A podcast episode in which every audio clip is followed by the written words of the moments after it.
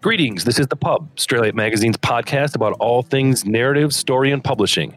I'm Dean Karpowitz. I'm Molly Kressel. I'm Sam Elberth. And I'm Sarah Willis. Today on the show, 2020's best game narratives. Okay, so buried inside of the dumpster fire that was 2020... My first question, I always have these big thought-provoking questions. What were the best games? Olympus, I accept this message. I'd like to talk about Hades. Ooh, that was dramatic. Thank you. I've been thinking about it. So Hades is really good, and I'm sure that you guys have heard that. But it's funny, because I think it's actually been quote-unquote out, like in beta for a little while. But it actually like fully released across consoles and stuff. I think this year. It is usually not the kind of game I go for. It's I think roguelike would be the best way to describe it. Dungeon crawling, there's hack and slash. I'm usually more a fan of turn-based stuff that gives me an opportunity to like look away from the screen. You cannot look away while you are playing Hades or you will die. But that's okay. Not that you would die, but I mean the dying is so someone sneaks into your room and with a garrote wire in there. Exactly. It's 2020. It could happen. I mean, you in the game, not like you as the player. Is it like a top-down like Diablo? Kind of. It does visually resemble that. And there's not necessarily loot, but you're exploring. Well, you're trying to break out of Hades. You're trying to break out of hell. You're escaping it kind of like a maze. It's room by room. So every room that you go into has a reward, but you can't collect the reward until you defeat the enemies inside. Gotcha. And then you have like branching paths that can take you in different directions and different power-ups that you can get and different weapons that you can choose. But what sticks out most about it is that so roguelike games are usually notoriously very difficult, right? You spend a lot of time dying, and usually that means that you lose progress, right? While Hades, dying is progress. Oh. Mm-hmm. Every time you die, you make a little bit, you make it forward in the story. So I played with my entire household. We have 5 people here. 4 of them were only the only ones playing, but all 4 of us had different experiences and different narrative paces, even though some of us were quote unquote better at playing the game because we would survive longer. But the ones that ended up dying more frequently got further in the story because the narrative is gated behind how many times you die. A reward for my mediocrity. Yes. You've sold me. I was going to say, I would do so good at this game. Yes. And that's what's actually really enjoyable about it. I didn't feel frustrated. Like I wanted to stop playing every time I died because I felt like I was rewarded. Every time you come back, there's new people to talk to. There's new things to see. There's new potential things that you can unlock and upgrade. So every time. I felt like it encouraged you to move a little bit further. And so I think utilizing that mechanic in order to tell a story was really cool. It's a game to play after you play Dark Souls for a few hours, right? Yeah. You need a little reward for you died. But not you, Dean. Do any other games do that? I haven't heard of like getting a reward for losing. None come to mind. I can't think of one. Yeah. It's a novel idea. It is. And I think especially, too, with the particular setting of the Greek mythology and being in Hades and trying to break out of the afterworld or afterlife. Who are you playing as? You play as Zagreus, son of Hades. Oh. Mm-hmm. Denying son. Yes. I can't say much more than that because it's spoilers. Otherwise. Mm-hmm. Yeah, but Zagreus is the son of Hades, and he is, you know what? That's another thing, too, is that the character of Zagreus is so deadpan, hysterical, humorous. Like, he is such a sassy teenager, but also relatable. It's like the voice acting is just so good. I would recommend it for that alone. You guys know how I love voice acting. I do. You are selling it. I'm going to have to try it. Is it on consoles? Yeah. Yeah, I played on Switch. Ooh. And it's on Switch. Yeah, it's on Switch. It's on PC. It's probably on a couple other things that I don't remember. But it's really not that expensive either. I think it's like $20. Totally worth the time. And when you think you get to the end, the end is not the end. So you take a while to get to what is the final boss. And then once you hit the final boss, you're like, yes, finally, I did it. I beat it. I can move forward. And then you get into an entirely new section of game where you're like, oh, no. And the stakes raise even higher. Mm.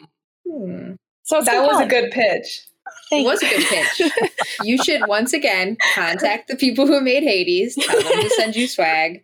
Supergiant, please.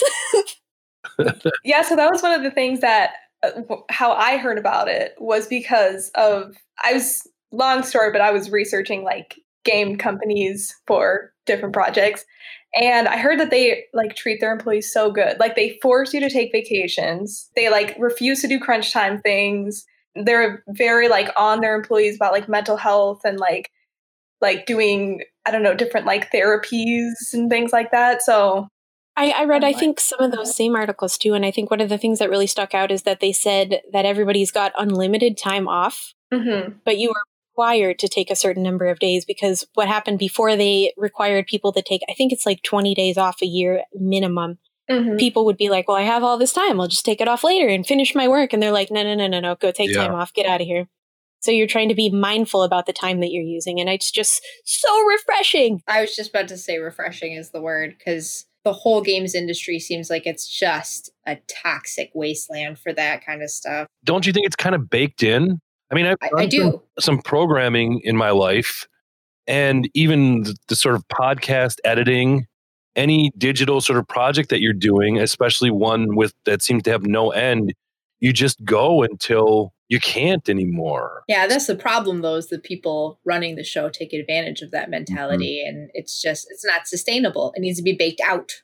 No, it's not. And honestly, I would have expected the collapse of something like, who made The Walking Dead games? Telltale. Mm-hmm. I would have expected Telltale to be a cautionary tale, and instead we've got things like what happened with Anthem and its roadmap, and now Cyberpunk 2077. It's capitalism gone awry. Capitalism gone wild. You guys need to fill me in. What's all the hubbub about Cyberpunk? What's wrong with it? What do they do? Yes. So many things. I heard bad, and that's all, and I didn't look any further. That could honestly be an entire episode within itself, I think. Oh, okay. Basically, Spark Notes. Yeah, Spark Notes is there was a misrepresentation. There was a series of delays, and the product that they put out in order to make the deadline was simply not a complete functional game unless you were running the top end PCs, which, as you know, most people aren't. Mm-hmm. Interesting. Yeah, so there were like people just falling through the world. There were corpses floating, and I heard that dude's junk was clipping through their pants. Yes. Kind of problem. Yeah. I read that's the only article I read, and I was like, "Why is this an issue?" I want a refund. My junk is clipping through my pants. Game-breaking bugs, literally unplayable. Right. Exactly. Oh man. But basically, up front, they lied. It took forever to come out, too. I was going to ask how many pushbacks have they had so far? At least 3 publicly. Yeah, I think so. Disappointing. It's terrible because CD Projekt Red, I want to like them because of the Witcher games, you know. Mm-hmm. And then the truth comes out. I really like the Cyberpunk RPG that ties into that video game. I've played that. That's awesome. Don't have any clipping problems there. Totally functional. If you do, you got bigger problems, I think. If your junk is hanging out for that, there's something. That's just a me problem. That's a different altogether. Yeah. Let's move from that to something rated G, Stardew Valley, where there's no clipping. Yes. Yes. Let's talk about Stardew Valley. The update. Big one. The update came out. Yes. Yeah. The 1.5 update, the biggest update I think that the game has had since its launch in I forgot what year, just came out a couple weeks ago, and we have been playing it nonstop. I'm waiting for it to come to Switch so bad. I actually usually I play Stardew on Switch, but once upon a time my housemates, before they were my housemates, bought it for me on PC on Steam, and I mean, my computer is also a potato, so I never play it, but it can run Stardew Valley. And I was like, I gotta see what's out there. There's ostriches, there's mangoes, you can sit on chairs. Like, are you harvesting potatoes on a potato then? Is that what you're telling me?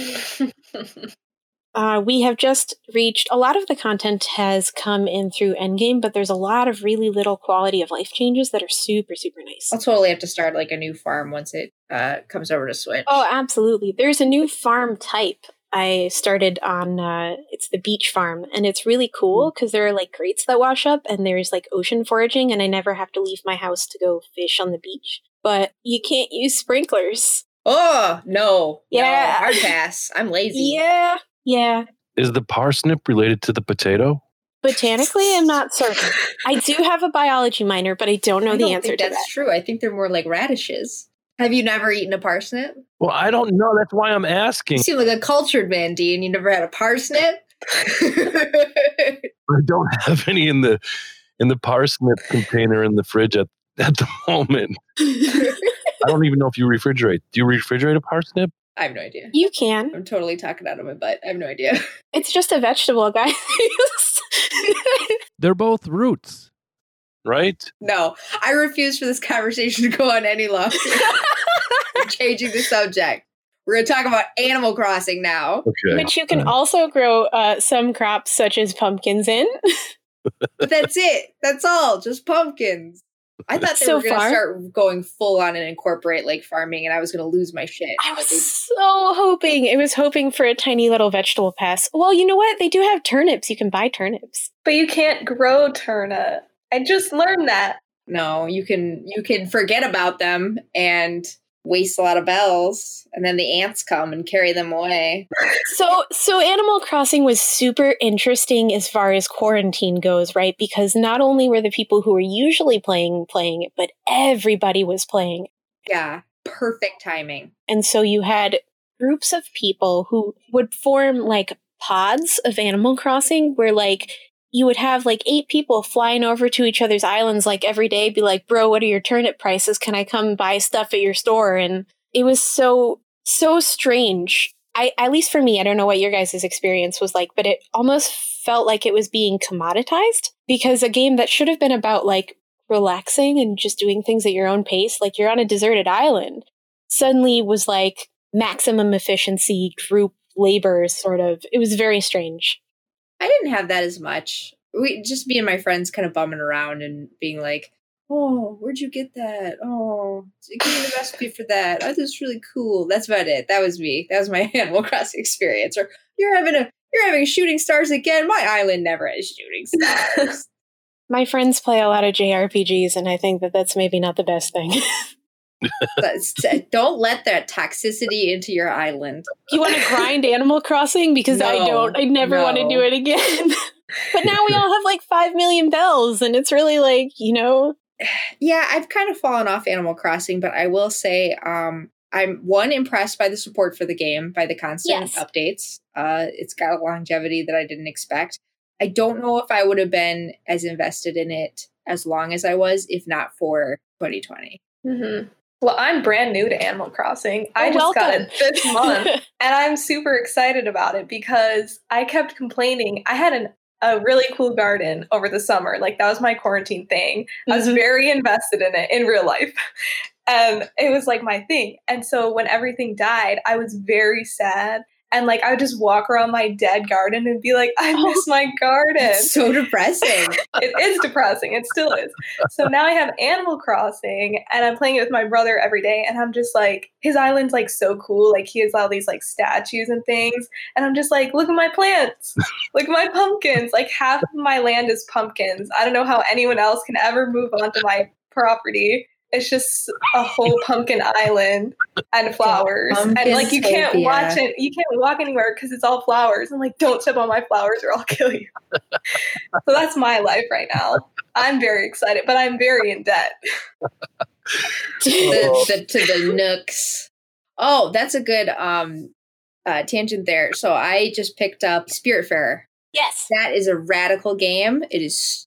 The art is awesome. It's a weird take, though. It's a very gentle, happy game, but you're basically like, not the Grim Reaper, but you ferry souls to the afterlife. Cool. And like, softly. Yeah, but like, it's super bright, happy.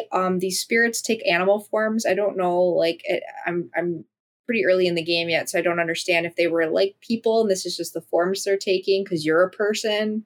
I'm not quite sure. It's all very mystical, magical. But I just got to an island where I'm buying seeds for my garden, because you manage your ship, and you put different things on your ship. And I get to the island, and it's a raccoon running the seed stand, and the deer had to come with me and be like, the raccoon's really he's very dishonest. I'm gonna make sure he doesn't bully you by charging exorbitant prices. And I was like, this is totally an Animal Crossing jab, and I love it. Tom Nook does not have to provide you anything, okay? Out of the goodness of his heart, he lets you pay back your loan at any point with zero interest for as long as it takes. He does not care. I think you may be a cult leader. That's kind of my theory. Just like straight up from like my first week playing, I think I'm in a cult, and that's okay. I'm enjoying myself so far. Oh, sure. We give the Tanuki a pass, but the fox that sells forgery paintings is fine. Everyone's got to make a living, Molly. Everybody sucks. My brother bought like so many counterfeit paintings, and he was showing them to me, and I'm like, that's not how the Statue of David looks. And like, that's not that. And he's like, wait, you can tell? And I'm like, yeah, these are real paintings. Oh. And he's like, your art degree is finally coming in handy. I'm like, no. Oh, no. That's such a burn. Did you smack him?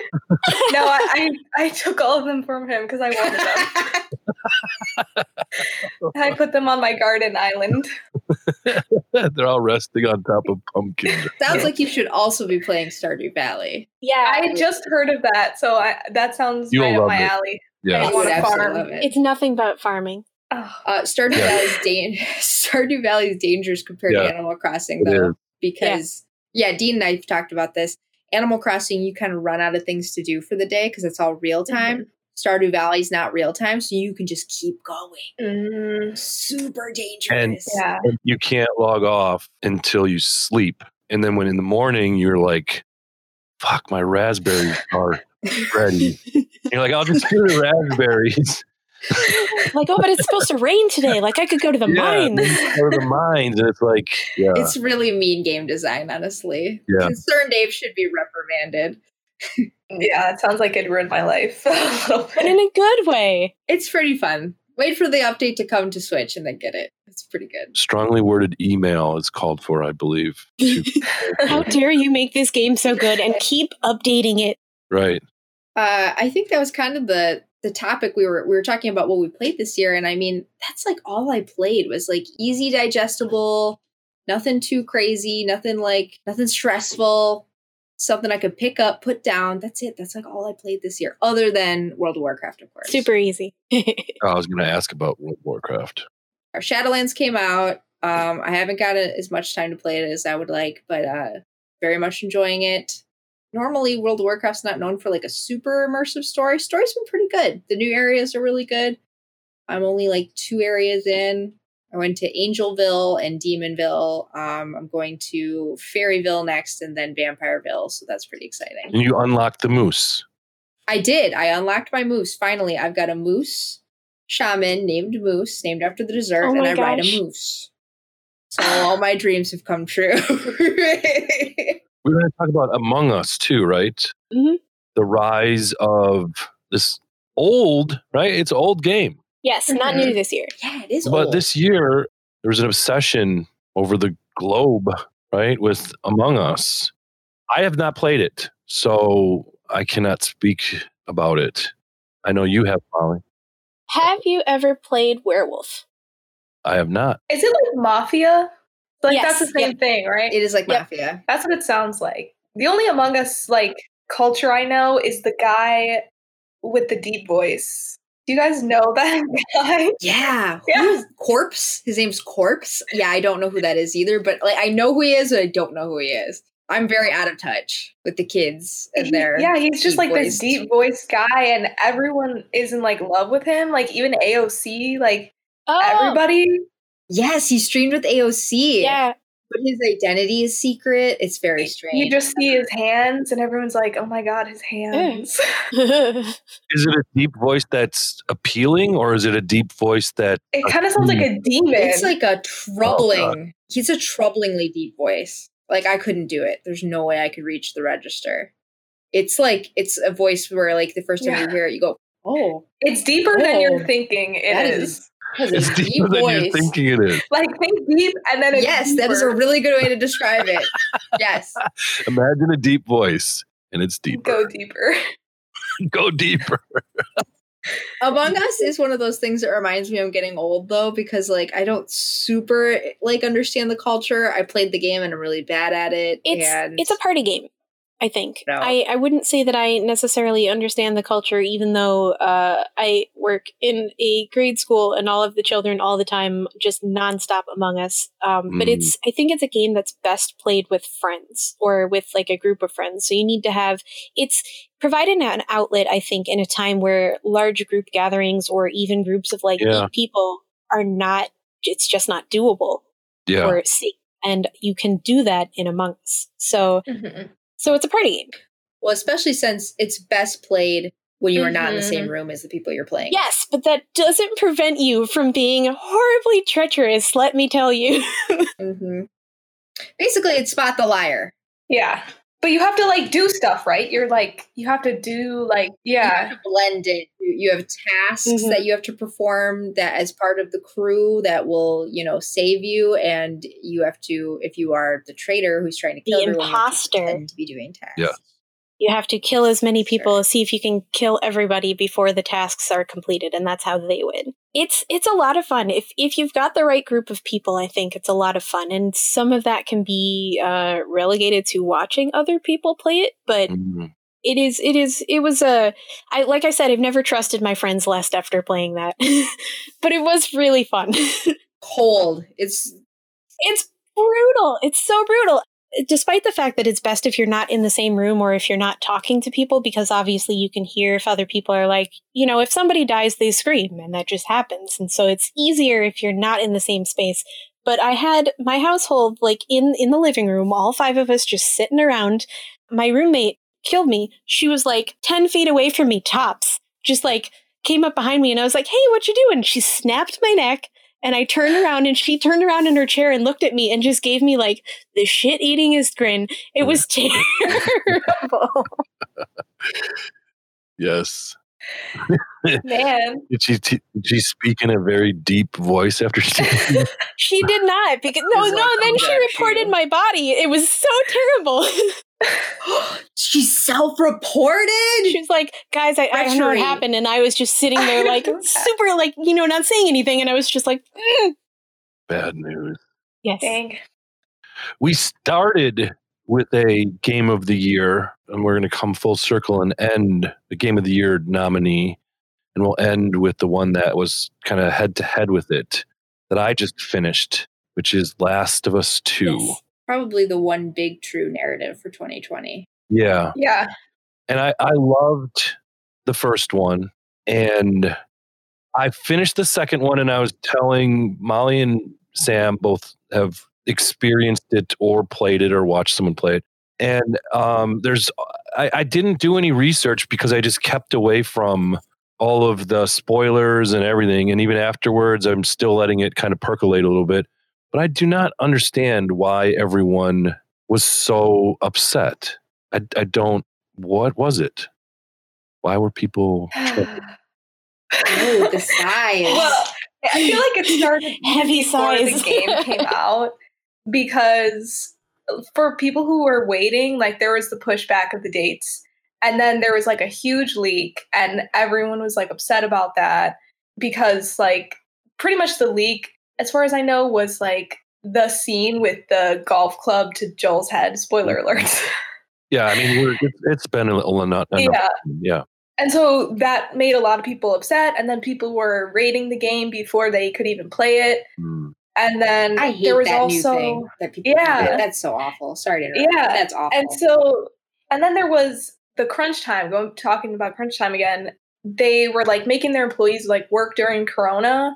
And I guess the studio was also under construction at, like, some point. Like, a piece of the ceiling fell and, like, nearly landed on, like, the game developers. Okay.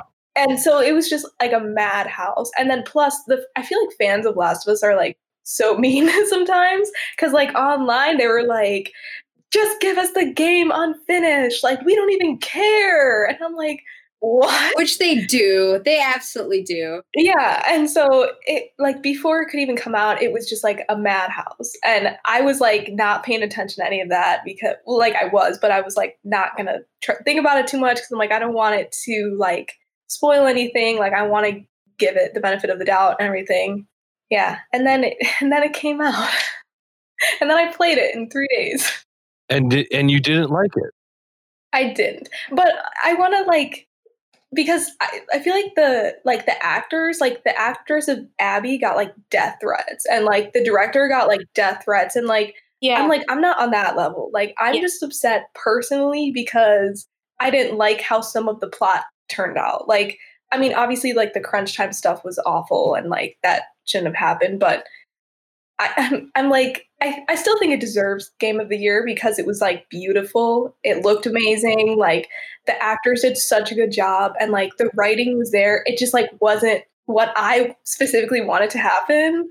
Mm-hmm. So, I mean, I'm not like, I don't think I'm as mad as some other people. I'm just upset personally because I didn't want some people to die and like some things to happen.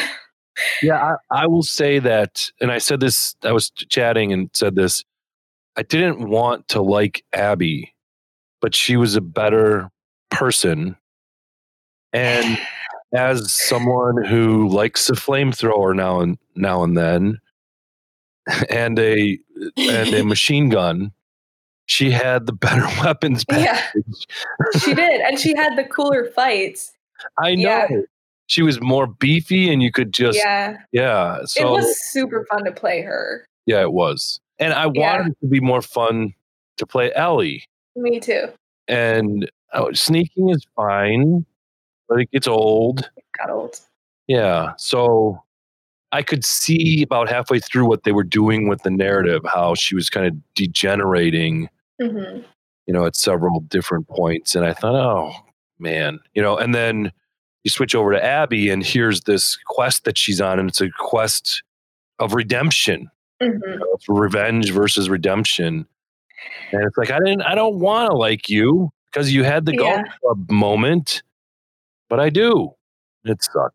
But yeah, I was like, I think that worked. You know, that's what they were trying to do. Like, yeah, I mean, I think they accomplished what they were trying to do for sure. I was just personally salty that like they villainized the main character so much, at least from the first game. Yeah. I was like, that hurt when you had to beat Ellie as Abby. That hurt me. Yeah.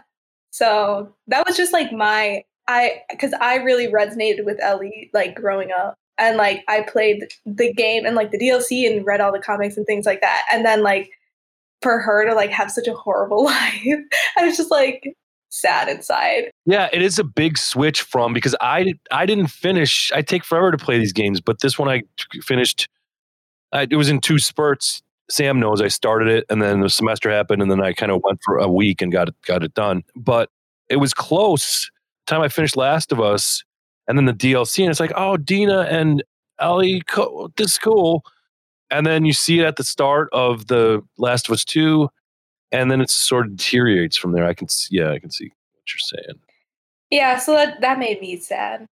I also was playing, I just got my wisdom teeth pulled out, and so I was like in immense pain, and it was quarantine, and like life was awful, and I was like, and then I had to watch Joel get killed with like golf club, and like Ellie's life was ruined, and I was just over it. I'm like, I don't want any. I think I texted you, and I was like, yeah, she did text me. I hate my life or something. Yeah. I was trying to describe it to my son, because I was like, you can't come in this room playing a game, it's too scary for you. And he's like, why is it scary? I was like, there's monsters. He's like, what are the monsters? And I said, they're like half person, half mushroom. And he's like, that's not scary. Like Toad. Right. No, you can't say that. I won't be able to unsee that. I have a question. Oh. So I haven't played either of them, actually. But I had I volunteered to be the spoiler dump for friends. I said, I'm not going to play this. Go ahead. Talk to me. Tell me everything about it. You need to vent. I'm here, whatever. So I had two different people who played it and who had, like you guys, except stronger, wildly different reactions, very strong in either one. And so I want to ask you guys, do you think that A, that the sequel was necessary or warranted, that the story needed to be further elaborated on, and B, if you thought that the narrative structure of The Last of Us 2 was as strong as it could be. Like, perhaps if it had been reorganized, if it would have been stronger, if you thought the narrative as it was not flawless, but, you know. I'll say that I felt like it was a sort of literary trick, you know, so it was sort of like reading. I don't know if all three of you have been in classes of mine, but if I've made you read Faulkner's As I Lay Dying, you know, it sets up the first half of the novel where you think the mother is a really good person and all of the children are spiteful and all this other stuff. And then halfway through, you figure out that the mother is a total bitch and everything. And Faulkner's doing that on purpose. You know, it's kind of showing you what gossip is like and all, you know, perception and all this stuff. And I felt like the game narrative did that. Like, it set you up, because we cheered for Joel and Ellie for the whole first, and it was laid out for us. We knew that he was making a really bad, well, good and bad decision, really problematic moral decision. And so I think it was warranted. That decision should have been dealt with, and I think they dealt with it in a legit way. Like, there are repercussions, direct repercussions, and you play as someone who was literally killed by, you know, Joel. On top of the fact that Ellie would have gladly kind of given her life, right?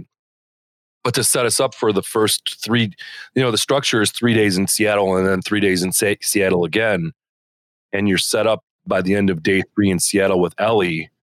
And then you're realizing by the end of day three, oh, I see what's going on here. And then you start with Abby. It felt like a, you know, like a sleight of hand. Yeah, I mean, I think I felt similar. I feel like one thing that kind of bothered me, and I feel like some of the story, like, I just didn't want it to happen. Like, somebody, like, write me some fan fiction or something. But like, I don't know. I think I felt like I could see the tricks early. Like, some of the things that they had Ellie do, like Ellie had to kill the dog and the pregnant woman, and Abby could spare everyone. And I saw that coming. And it just felt like very contrived, I think. Yeah. And then you had to, like, beat up Ellie, and that was sad. And I don't know. I think Joel could have died. Like, I think some things could have happened. I think it was just like how some of it was pieced together, maybe, that just felt a little on the nose, I guess. Yeah, you know, every time Alice, that's the name of the dog, every time Alice enters the scene, it's to calm someone, or, you know, and you know, because you've just finished slaying Alice. Yeah. You know, oh, that's the dog that was, you know. And so they make sure that you get to see that dog over and over and over and over again every chance you get. And it's like putting a little kid, you know, into the scene, because every time Alice makes an appearance, she's not this snarling maniac of a dog, you know, frothing at the mouth, trying to kill someone. She's nuzzling up to people who are very afraid of her and letting them pet her and throw her a ball and, you know. Yeah, I don't know. Well, that leads me to my question, though. Maybe I shouldn't ask this question, but I'm going to anyway. So they, I feel like they really villainized Joel in the whole game just because of his decision that he made. And I thought that was weird, because I felt like, as a gamer in the first game, playing the first game, that I was, like, on board with his decision. Like, the whole game was to, like, connect that bond, like, between the two of them. And then who, like, after building up that relationship, who is going to want to kill Ellie? And I just, like, felt like that was, like, a weird twist. Like, in the second game, we were punished for that, kind of. I think that's why you get the last scene of the game that you do. Yeah. It goes back to him. She's broken. She can't play guitar anymore because someone ate her fingers for lunch. Right. And Then it switches over to Joel and he's playing guitar and they have the conversation where he basically says, if I could do it again, I would. Mm-hmm. You know, so for him, it's a father-daughter love story. It can't be any other kind of story. And that's the story we fell in love with. Mm-hmm. You know, and for all of these other characters, it's a different kind of story. But I think if they didn't end with that scene, it wouldn't have worked. Mm-hmm. Because, you know, her final sort of thing is, I don't think I can forgive you, but I'm going to try. Right. Yeah. That was a good scene. And if it ends with her putting the guitar against the window, which is the home screen of the whole first game, it's not the same game. You know? Yeah. My question is, what would you do? Because you have a son. Oh, what would I do? Yeah. Well, there's no way I would let my son be. Okay, so that's when I was like, yeah. I felt like we were all on the same page, and then like I was listening to interviews with the writers and things, and they're like, well, Joel made the wrong decision. Like, and I was like, but I thought that was like the whole point of the game. That's the human decision to make. Yeah. Well, that's the thing too, right? It's the individual versus the group. It's the end of Star Trek. It's the many versus the one, right? Right. You've got just a variety of different perspectives, and you know, what is humanity worth if you have to give up your humanity for it to persist, I think is perhaps what the root of that is. So it's like, I can see perhaps where, I mean, again, I haven't played these, so I don't know, but I can see where all of those ideas and themes and, you know, like the entire idea of perspective shifting would come into it. But for the devs to outright say like, oh, he made the wrong choices. Well, it was weird to me, I thought. Yeah. So yeah, with someone has a son, there's just no way. Yeah. I think that question is never answered by Abby's father either. She says, well, I would want you to do it. And he never replies to that. He just kind of leaves the room. So yeah. Yeah. I don't know. I'll probably still play it again because I like to torture myself, but it was a rough week. I think in terms of narrative, like Sarah was talking about, you know, wanting to kind of not think and just play strategy games and laugh and stuff. It is a game. Both of those games really made you think. They're really complicated and sophisticated morally because, you know, like Molly's saying, well, he shows his humanity at the end of the first game. Well, that game dwells on the fact that he becomes a monster, tortures people, and does stuff like that throughout that first game too. So it really is a meditation on violence and the things that we do to one another and all that sort of stuff. And the entire cycle of vengeance, as far as the second one is concerned, or what I've heard at least. Yeah, it's those age-old, you know, Shakespearean kind of questions. When is vengeance right? You know, that, you know, it's tackling those kinds of things, but it includes mushroom people. No, they sound rad, but I just that's a next year game. Well, let's get out of 2020 first. It was like the pandemic, and then like I was like playing this game about like, would you sacrifice your daughter for the vaccine? And I'm like, bro, I can't think about this. Like, we have a storage unit downstairs for like our toilet paper right now. Right. I'm not. I can't. Well, that's a good pandemic note to end on.